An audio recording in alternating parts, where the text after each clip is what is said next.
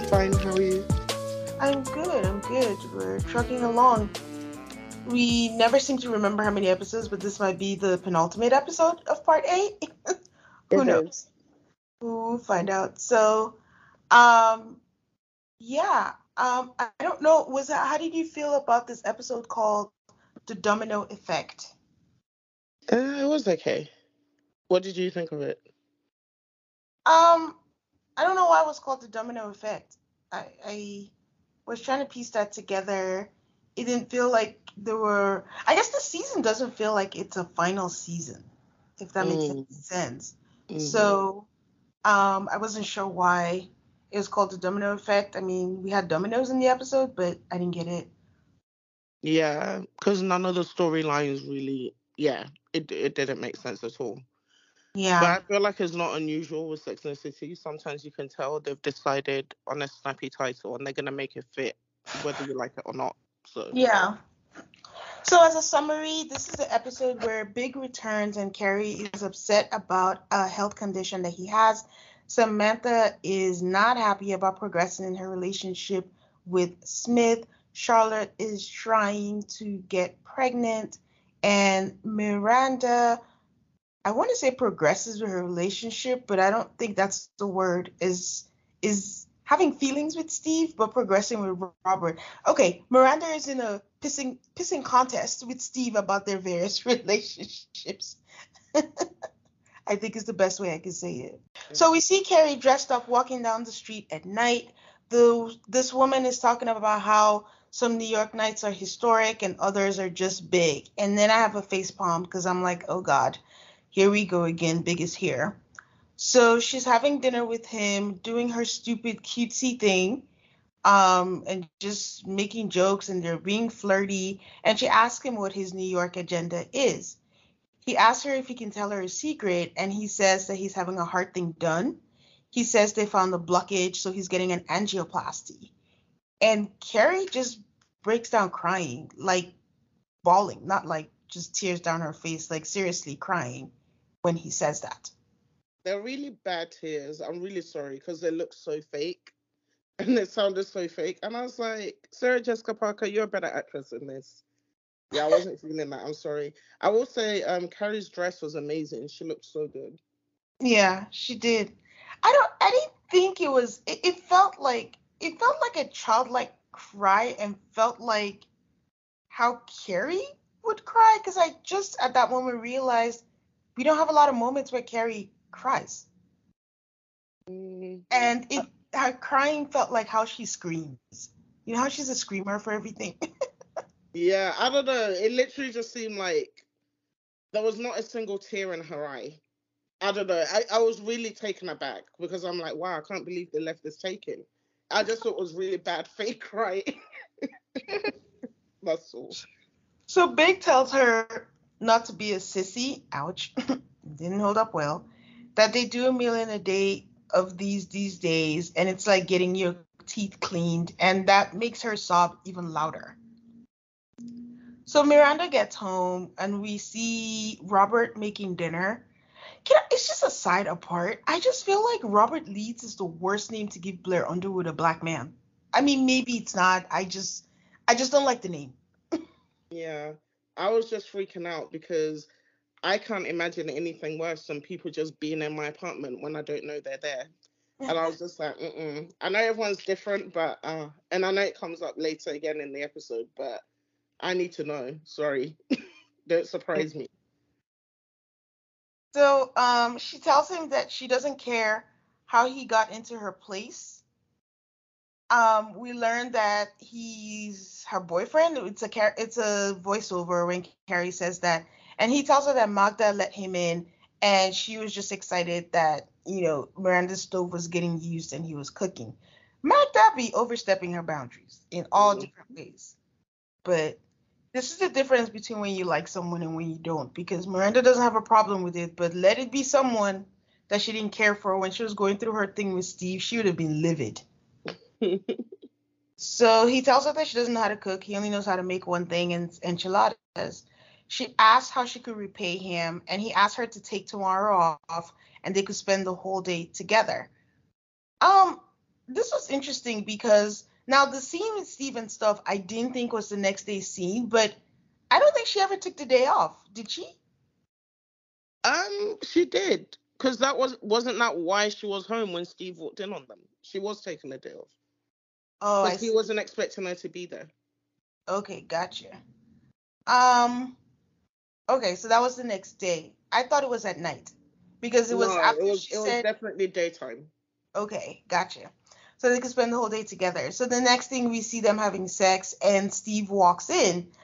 My thought was like, since when did Steve have keys? I thought they had like this whole thing where she was upset and we have to have boundaries. So did they regress or am I forgetting something?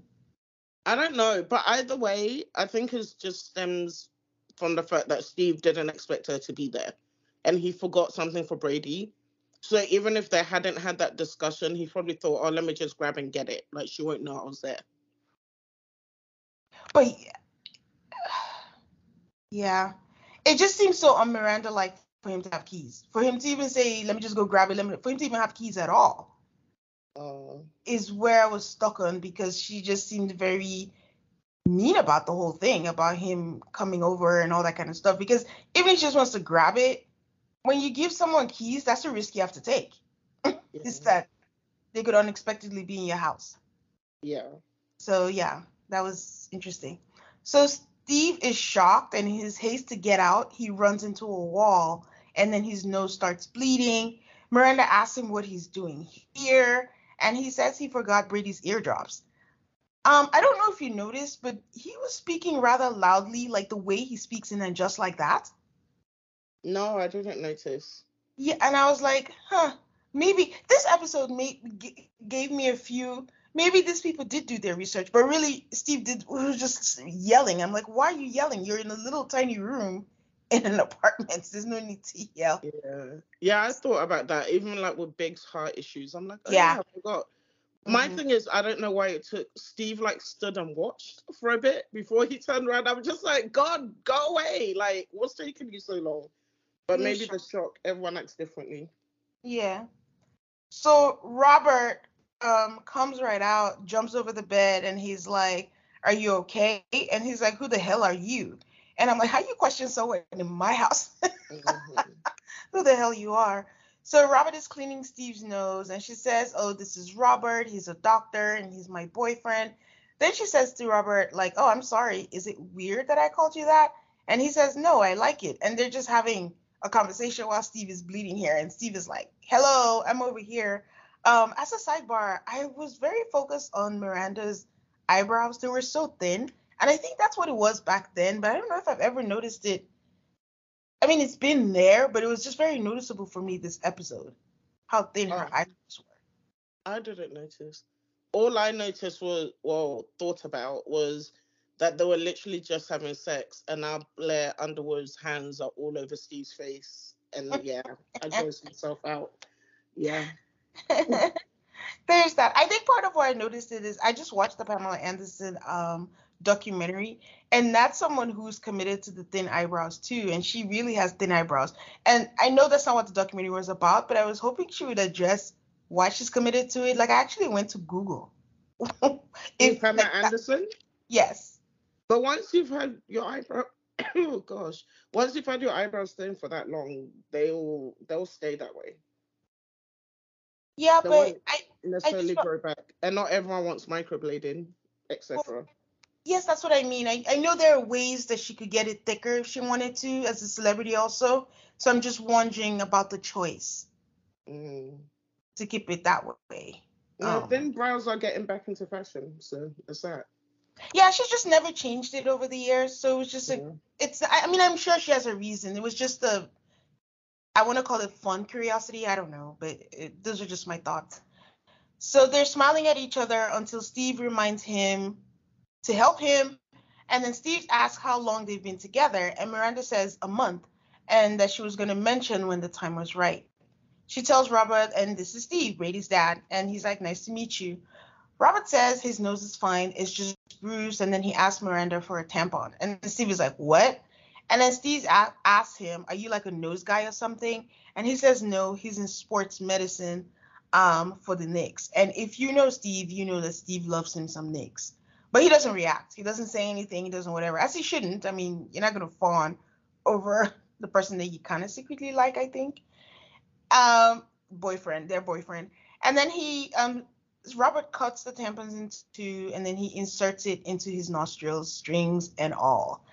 I'm saying that because I think the picture, the scene presented was just like Steve was emasculated in some way, I guess. And like, you know, he's a doctor, he's all this, you know, alpha male, and he's just making Steve feel a little beneath him, if that makes sense. You think he did it on purpose? No, I don't think he did it on purpose, but I think that's what the producers were trying to portray. Mm-hmm. Because at the end of the scene, they just stood 1 second longer with Steve sitting down, tampon in his nose, string and all. I mean, he could have cut off the string if he wanted to, but he didn't. And he's just sitting there after saying he's a doctor for the Knicks. Mm-hmm. And I think a voiceover that Carrie said or something like that, salt on the wounds or something like that. So I think that was what their whole thing was, like Miranda upgraded, I guess, is what they were trying to do. So the next day, Miranda tells the girls the story, and Carrie is like, that is so horrifying. And Samantha was like, well, I don't know, she won. And Charlotte says, it's not a competition. And Samantha says, you're right, she's been fucked by a hot black doctor. And Steve had tampons, no contest. I felt like the black doctor comment sounded like fetishes. I can't say that word. Fetishization? It 100% did. It was disgusting. And it's not the first time the show's done it. And it's not the first time it's been from Samantha either. So call a spade. They do it all the time. So, yeah. And if you're interested, we do have an episode about fetishization. Sorry, guys. I apparently can't say it. Can you say it? I struggle with that word all the time. Fetishization. I have to think about it like hard. So yeah, we have that. That was interesting. But you know, I guess it's a thing. You fucked a hot black doctor, not just a doctor. I was gonna say it's not. It's not that unusual because people do it all the time, even today. Well, they'll have a random qualifier, and you're just like, but why did we need to know that? What does that have to do with anything? But yeah, sorry. Yeah, Sex and the City didn't hold up in certain ways, so. But it's also still true to life in certain ways. Yeah. So, yeah. It is.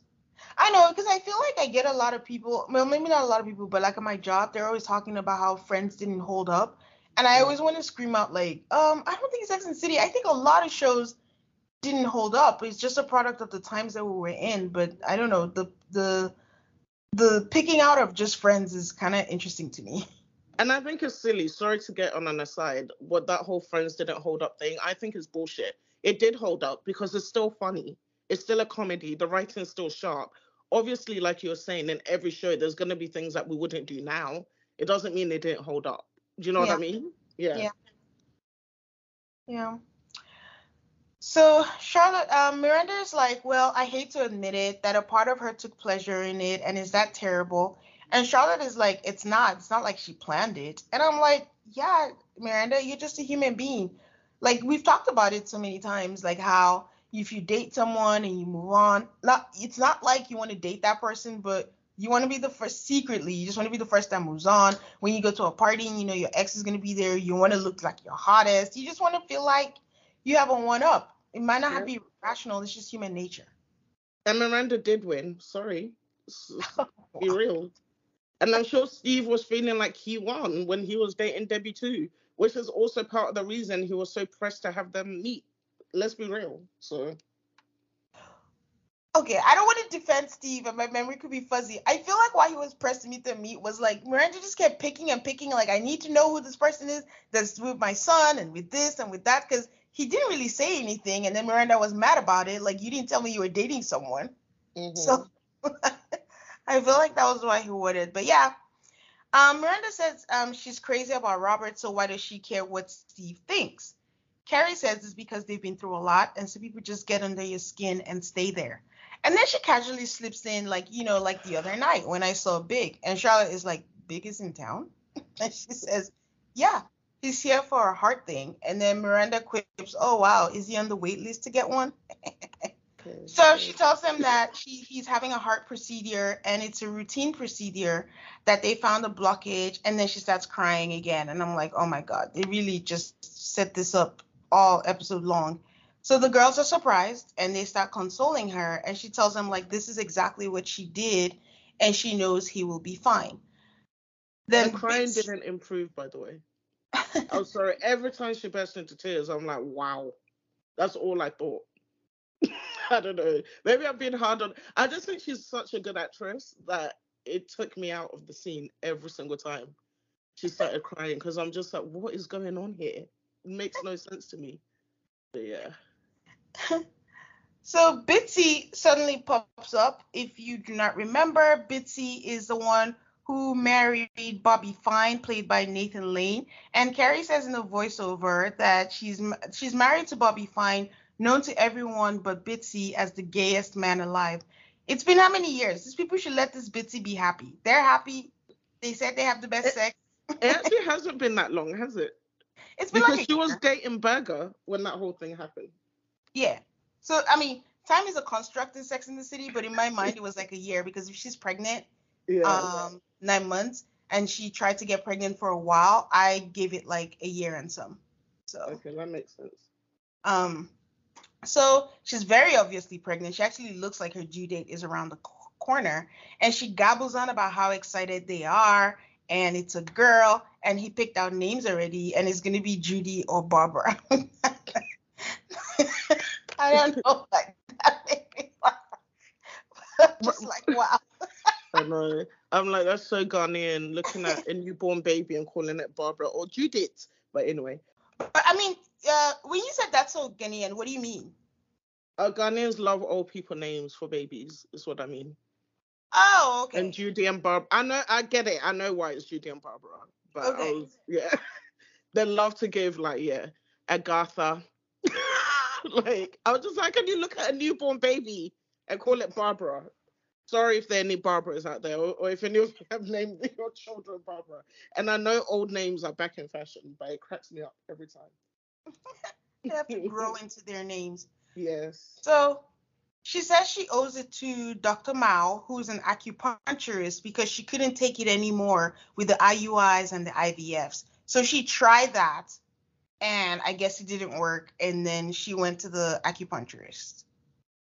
Yeah, sorry, I had a random kind of question. I was watching something the other day, and it's a British show, and they refer to test tube babies. And then I thought, growing up, we really did call it test tube babies. Yeah. Did they call it that in America as well? Yeah. Or has it always been like? So when did IVF replace it? It was just a random thought.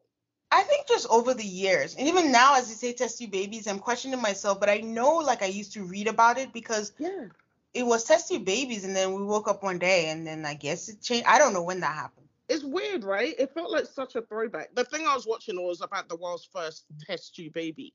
And then I was like, oh, I don't think we use that term anymore. And it just, I don't know, it just seemed really weird. So I think it's just the passage of time. Just like last week when we were talking about mental institutions and all that. So it's just the passage of time. Like, it used to be air stewardess, and now it's flight attendant. Like, everything's just, but that one makes more sense to me. Do you know what I mean? Because we don't want to genderize it. I know genderize isn't a word, but you know what I mean. But I don't know why I was like, really, like, wow, when did we stop saying test tube baby? But no one says test tube baby anymore. Yeah. Thank God. So, sounds. I know. It makes it sound like more like a science experiment, I should say. Yeah. Mm-hmm. So Charlotte is interested and wonders how it's possible. Like, she tells the ladies, like, she's like 50. Oh, God. And Samantha adds, she's married to a fag. I'm like, oh, this episode. Big already said sissy, and now she's saying fag. Oh, gosh. We see Charlotte at Dr. Mao, and the waiting room is packed. So she sits between two women, and they're all talking about their testimonies and how it worked, and this woman and that woman and blah, blah, blah. And we see Charlotte just being hopeful that it's going to work. So then they switch to Carrie, who goes to visit Big in the cutest. I know it's a plaid dress, but I don't know. My notes, I say tartan. That's another word. Do we still say that? I still say tartan, but I don't know if it's more of a British thing. But we don't say plaid, really. We always say tartan. I feel like people who say plaid is Americanisms. I feel like we used to say tartan, but I don't know if it's because I'm Nigerian and we speak good English, but I don't say it anymore, so I just say it now. So, but yes, I love plaid. Sorry, even in Ghana, like, I only heard plaid when I came to America. Like, even the word plaid, I only ever read it in books until I came to America. We definitely said tartan. But yeah, I really love that dress. It was very simple. It was open back, and then she had a bra to match. But I just love cute summer dresses. Yeah, so I thought she looked great all episode, to be fair. So. Yeah. So Ruby, his nurse, comes in, and she's fluffing Big's pillow. And as she's fluffing it, Carrie starts crying again. I'm like, oh, my God. Like, I'm sorry. You see why the cries were triggering me? Because I kept having to hear it. And I was like, come on. Oh. I think for me, it's the fact that I might be jumping ahead, but through the episode, we never really get a reason why she's being emotional about it. So it's just a waste. Yeah. You'd expect her to have like a scene where she'd be like, oh my gosh, sorry, I'm just so overwhelmed at the thought of you dying. I don't know what I'll do if you weren't there in my life. Yeah.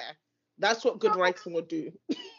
I'm just like, that's why I said this is a penultimate episode, like set something up, like just make it seem like it will make you rethink. If Big dies, would I feel like I've done everything? I'm crying because of all, like, I don't even think at the table, I don't know if the girls even asked why are you so affected by this? I that's a Miranda question. So this was very bizarre, and I think all that together made every outburst just be numb. Like, okay, I don't know why you're crying, so I don't know what I'm supposed to feel. That's why I thought the crying was so ridiculous. It just made no sense to me because it seems so random. Yeah. So Ruby tells her not to worry, that her husband will be fine, and Carrie snaps out of it, and she's like, oh, he's not my husband. The tears just stopped.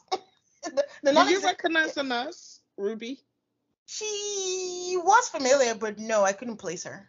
Okay, it was driving me insane because I knew I'd seen her in several things. But I think the main thing was Weeds. She was in Weeds for quite a bit. Ah, okay. Yeah. I just knew she was a character actress, but it wasn't enough. Like, for me, I didn't go, like, check or anything. But I was like, oh, I've seen her somewhere before.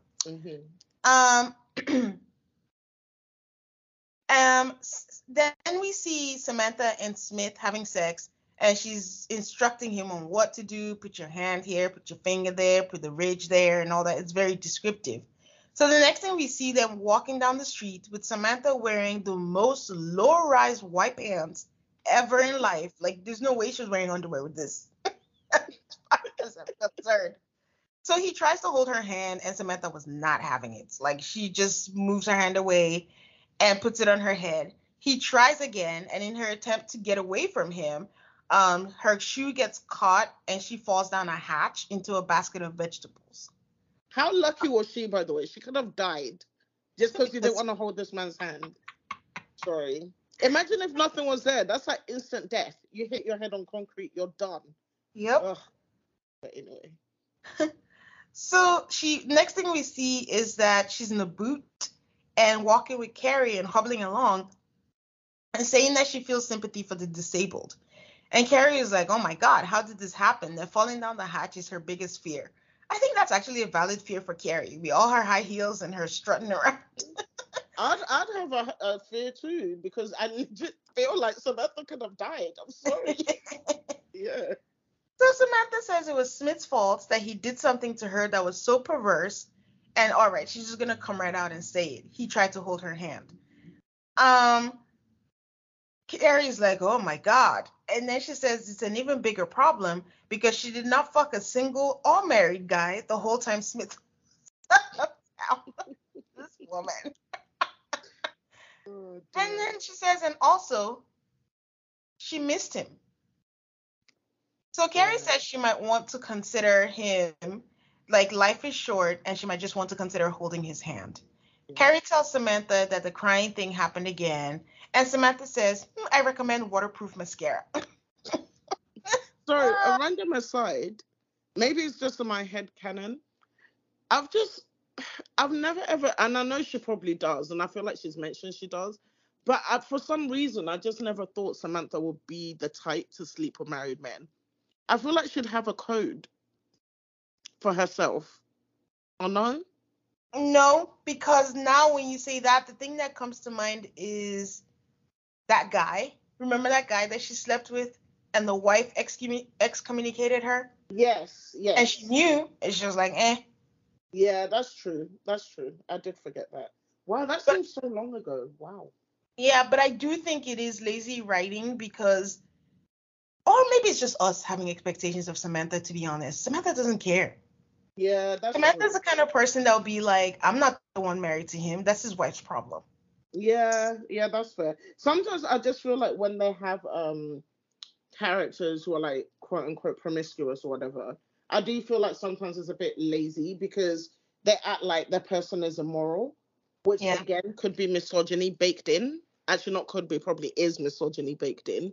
Yeah. That I just thought it would have been more interesting if they'd made that the case. Do you know what I mean? But they do to Samantha all the time, so what's new? Yeah. But also, if it was so like often, I feel like Charlotte would have called her out. I don't know.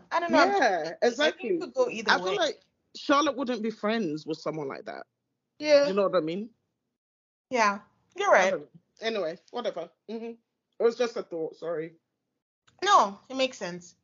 I don't know. Carrie decides to talk to Samantha about this whole big thing and tells her that the crying happened again. And of course, Samantha, don't give me emotions, is like, maybe she used waterproof mascara.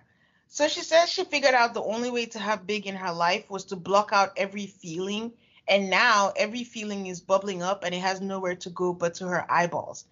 And some may say, like, this is the explanation, but it tells me nothing.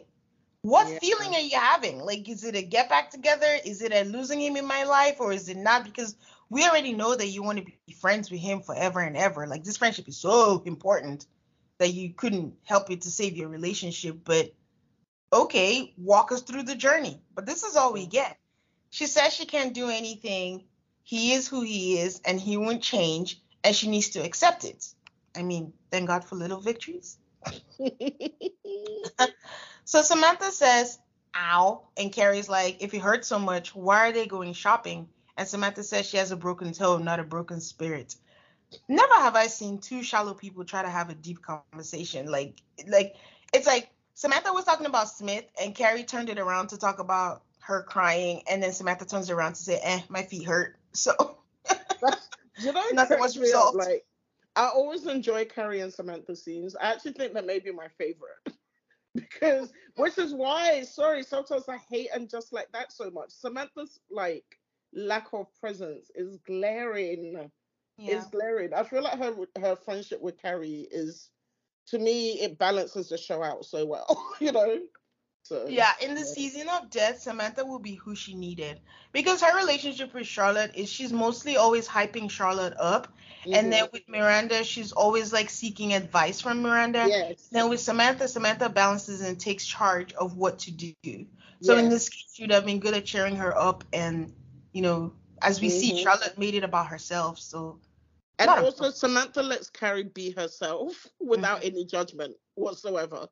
Mm-hmm. Which you need friends like that sometimes, you know? Yeah. So, Carrie's in her apartment spewing things like, if New York's signature fruit is the apple and their signature sound is the ambulance, who said that? It seems like all day, every day, people are getting hurt and everyone has to hear about it. How about the hurt that they don't hear about, like falling into a hatch or falling back in love? Just how dangerous is having an open heart? So, again, he told her he had a heart thing and she started falling back in love. I don't want to do homework when I'm watching a show. Like, tell me what you're feeling. Exactly. And come on, we know she's been in love with Big. She's just managed to compartmentalize, right? So she can still have him in her life under the guise of friendship. Yeah. And so maybe that's what the tears are revealing. Maybe. But like you said, why should we have to do all that reasoning? You're right. Yeah. Yeah. Just tell us. Mm-hmm. So the question is just how dangerous is an open heart? Over to you, Nana.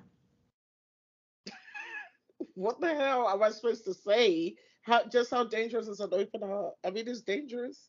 But have you wanted, like, I don't know, like, what do you want me to say, Carrie? But it's true, like, it obviously makes you more open to things when you get to, and I think that's what she's trying to say, right? With Big.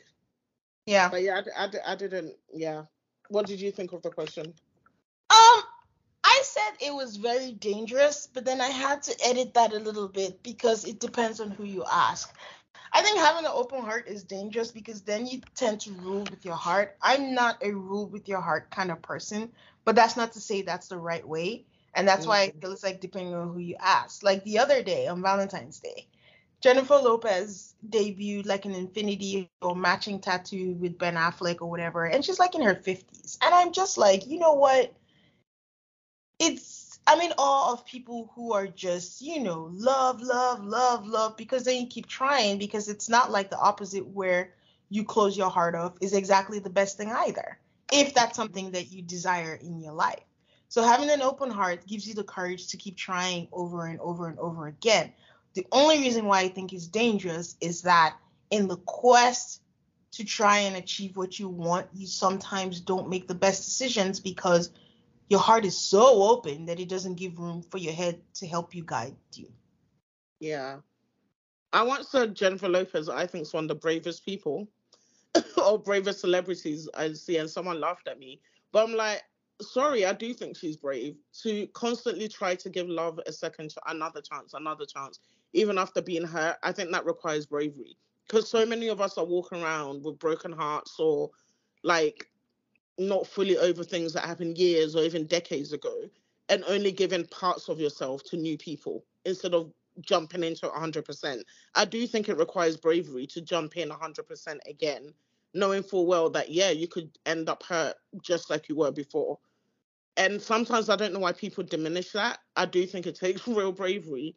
So, yeah, I guess if you link it to an open heart, it is one of the most dangerous things, right? Yeah. Because, I mean, we've seen her make not so great decisions just because she wants to get there. So, yeah, that's the only part of it. High risk, high reward. Yeah. So Carrie calls Mount Sinai Hospital and asks to be connected to Big's hospital room. And I'm like, did he lose his cell phone? Okay. Anyway, she learns that he left that morning. And of course, she rushes to his place. I am not a fan of this scene because I think it's the same thing. When he was moving to California, he did not tell her. Nope. She just happened to stumble and she was like, if I didn't come, you wouldn't have told me. And he's like, eh. So she's going to visit him in the hospital. Sorry. She's not even at his place. She's at his hotel. Yeah. I'm going to say that. Yeah. Oh, yeah. Okay. Good. Sorry. No. Go ahead. No, just finish the scene.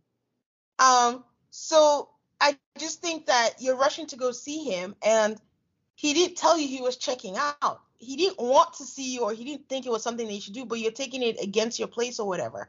So I think what makes it even worse is why I feel like she's doing the most is like, when I thought she was rushing to his place and then she got there, his place is AKA the Four Seasons. She just happened to make a calculated guess that he was going to be there. Like, this man did not tell you, There's so many instances of Big just not regarding her. Like, you had lunch with her, or dinner, sorry, because you're in town for a heart issue.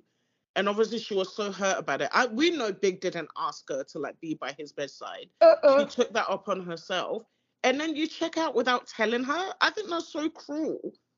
So cruel. And then she has to guess where you are.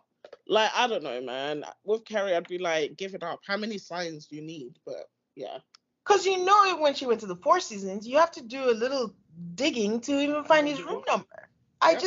And then he could have called before he came to New York. He didn't tell you this whole time he had a heart problem. But Carrie's always giving him updates. I'm dating this guy. It's not going well. It's not going that. He's not doing the same for you. I'm telling you, women with the affliction. I just watched The Love is Blind after the altar and Nancy and Bartise. And Nancy's like, oh, we just want to be friends, and I just want to do this. And I'm like, she's still stuck on Bartise. This friends thing is overrated, guys. Like, you don't have to be friends. Until her mother asked her, okay, so this friendship, what are you benefiting from it? Yeah. And she could not answer. And so Bartise was nasty to her family as well. Oh, that would have been it for me. It was anyway. So nasty, and that's what the mom was like. You have someone like that who's like, you're not benefiting from me. What are you doing? She's like, yeah, I just, rather have them in my life. I'm so forgiving. I'm like, huh? Anyways, so this shameless woman, aka Carrie, yes, I said what I said, walks in and takes off her coat to reveal that she's wearing a candy striper uniform. I take a deep breath. I'm not going to say anything. Let me channel my inner Samantha, dash on a judge. Big tells her to put her coat back on, and is she trying to kill him, that he can't smoke, he can't drink, and he can't get excited. They're at the park, and we've switched over to Miranda. Miranda's with Brady, and then we see a slow-mo of Debbie and Steve walking in. Miranda said, it's a voiceover, that Miranda had no idea that Debbie was on knockout. Now, Debbie is someone that I'm so sure that I've seen in so many places and so many things. And I did go look it up, but she does not have an extensive IMDb. She has Sex and the City and some one show, Puberty, and it's an animated show, and that's it. And I'm like, maybe so where am I? Like one of those faces. Yeah, maybe she just does, but I was convinced, but nope. So as Miranda goes to say hi to them, her leg gets caught on the stroller. And she wipes out completely on the floor, to the point where, we can see her underwear through her pants and everything. Why do they always do this to Miranda? When this happens to all the other ladies, they're still poised and nothing happens to that extent. So Robert comes up. I didn't even know he was joining them. I don't know what this was. Was this planned for them to meet? It seemed like a plan. But to me, it didn't seem smart, because why would you want your boyfriend of 1 month to meet up with your ex and his new girlfriend that he's been dating for quite a while? Actually, it's just a bit, why? Maybe it's the one-up thing. Like, now she's ready to meet Debbie because now she has a shiny accessory. So Robert comes up and asks her if she's okay because he saw her fall, and she says she's fine and over explains that he's overprotective because he's a doctor for the Knicks. And Debbie is very excited about that. And Steve adds, yeah, Debbie works for MasterCard HQ. Oh, man. So I have a question for you before we move on. Mm-hmm. This wasn't the same actress they had before when we could only see her feet, right? Because their voices sounded different to me. Oh, that's true. Because I feel like that time, remember when she was hiding under Brady's crib? She sounded very Jersey or very New York. And this Debbie didn't sound, I felt like their voices were different. Oh, I can't. And she didn't give off the tacky vibe that the other one did. Yeah. I don't know. I don't remember, to be honest. Oh, okay. Mm-hmm. So, I remember her shoes, sorry. Yeah, the shoes I remember. So she can't read a room, and she keeps going on about how much Stevie loves the Knicks and how he took her to the game and their seats were so high up. And what do they call that section again? And Miranda volunteers, the nosebleed section. I was like, oh, my God, this pissing contest needs to end. It's so embarrassing. So even if I was thinking it, I don't think I'd ever behave like this. I find it so embarrassing. And also, if Robert clocked, I wouldn't be mad if he left her for it. Do you know what I mean? Yeah. Because feel smug and maybe tell your friends about it. But the behavior, to me, I found it so cringe. I can't lie. Yeah, it was. Yeah. So Robert says he could get some courtside tickets if they're interested. And Steve is like, nah, that's okay. I like my seats. And Miranda's like, take the seats. He's like, I don't need the seats. He's like, take the seats. I'm like, oof. Yeah, like you said, cringe. Yes.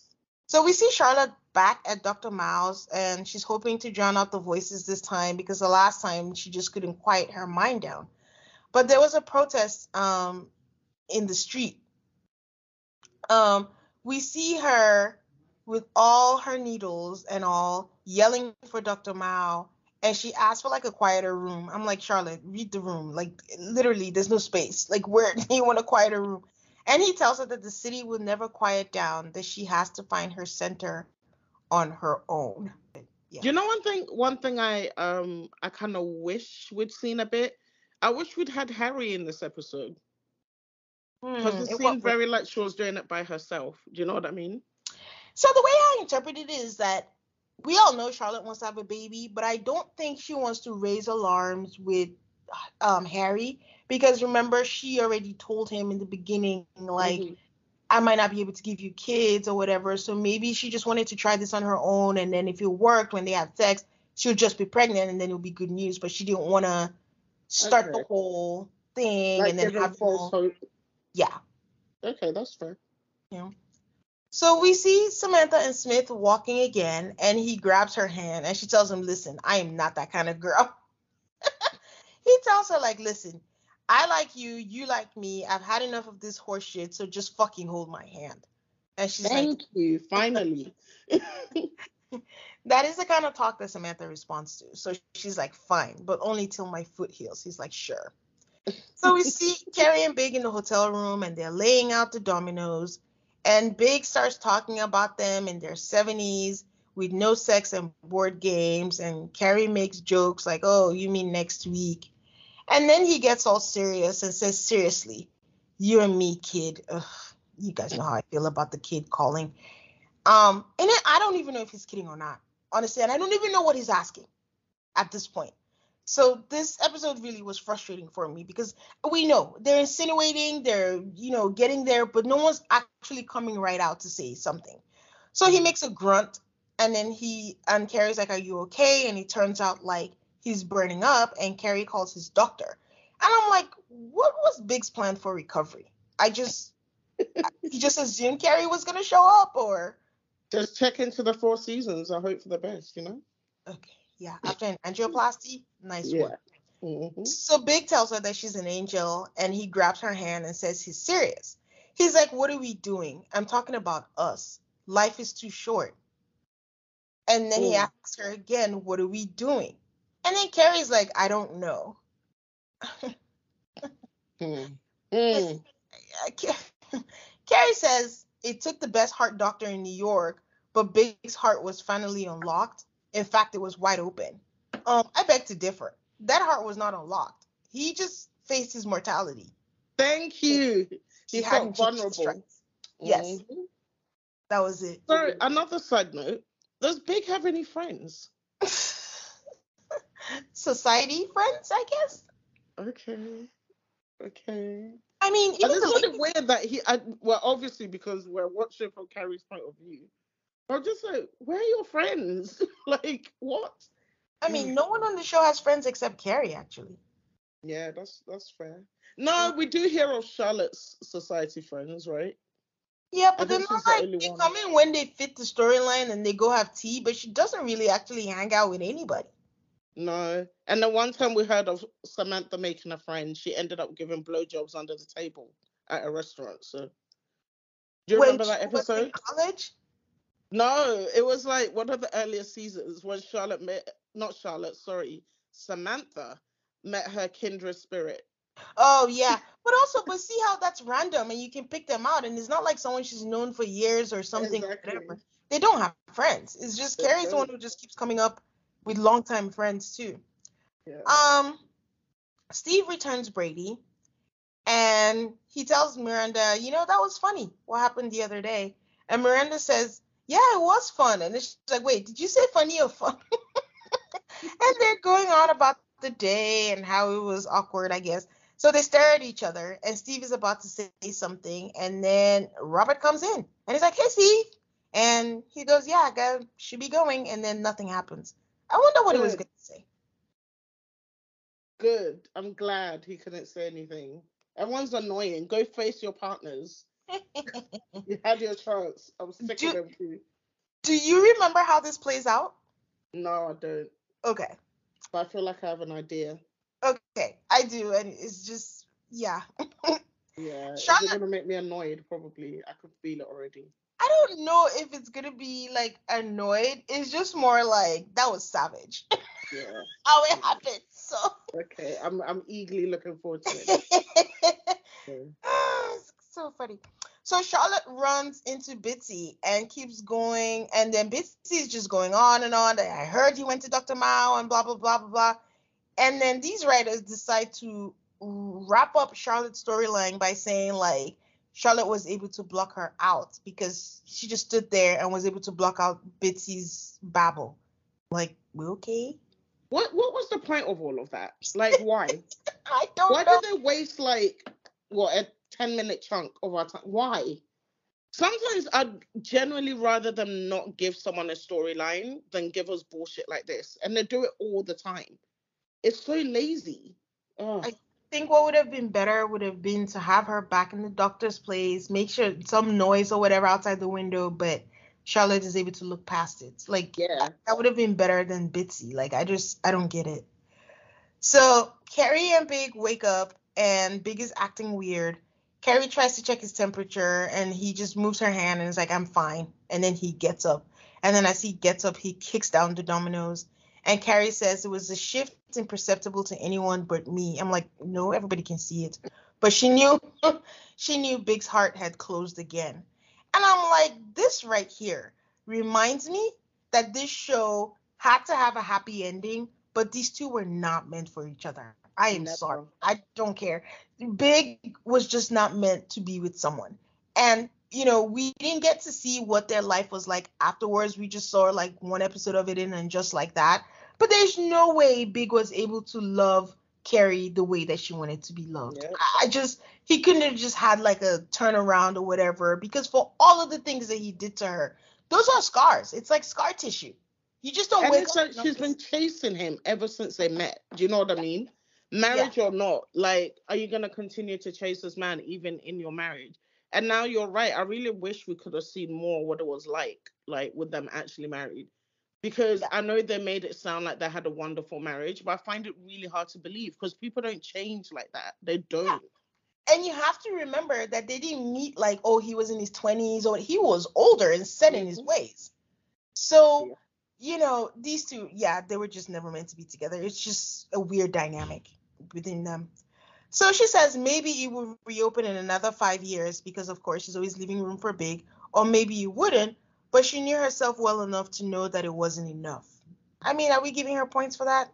No. Because the choice was made for her. She didn't make it herself, sorry. So she orders breakfast and says for the first time she didn't feel like crying. And then she kicks the other side of the dominoes and kicks that down. Yeah. And that was the end of the episode.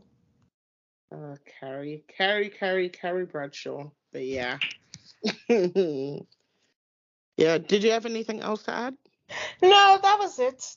Can't wait to see what the season finale gives us. Now I'm nervous. But we'll see. But yeah, can you please tell the people where they can find us? Yes, you can find us at The Rewatch Times 2, which is THEREWATCH X2. That's our handle on Instagram, on Twitter, and you can send us an email with that handle and just add@gmail.com. And please give us a 5-star rating wherever you listen to podcasts, particularly on Spotify and Apple Podcasts. We'd really, really, really appreciate it. Thank you guys so much for listening, and we'll see you next time. Bye. Bye.